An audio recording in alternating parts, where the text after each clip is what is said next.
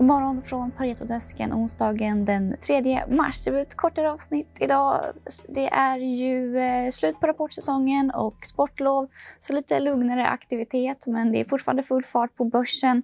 Wall Street vände ner igår. S&P 500 stängde på minus 0,8 procent. Det var mixad handel bland sektorerna i USA. Growth underpresterade value och techsektorn var den stora förloraren igår. Den enda positiva sektorn var materials som drevs av stigande priser på metaller.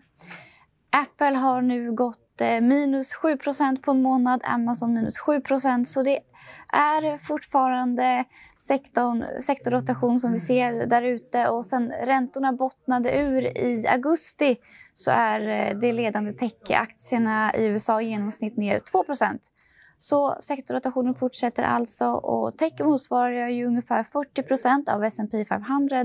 Så om man ser till ett större globalt perspektiv så skulle man, ett skifte då från growth till value kunna liknas ett skifte från USA till europeiska aktier. Här i Sverige så väntas Stockholmsbörsen öppna på plus och på Pareto har vi idag pratat Green Landscaping och ABB. Vi fortsätter att gilla båda bolagen och eh, vi upprepar alltså köp på båda bolagen.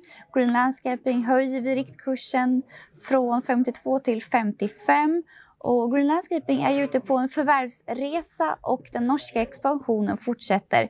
Igår gick de ut med att de köper norska Akers Hurtgartner och eh, till bakgrund av det här så lyfter vi vår förväntade ebitda för 2021 till 2023 med 7 8 procent. Vi tror att förvärv kommer vara den drivande faktorn i caset och att fler köp kommer komma under året. I ABBs fall så är det ju starkare tillväxt och marginalförbättringar som är caset.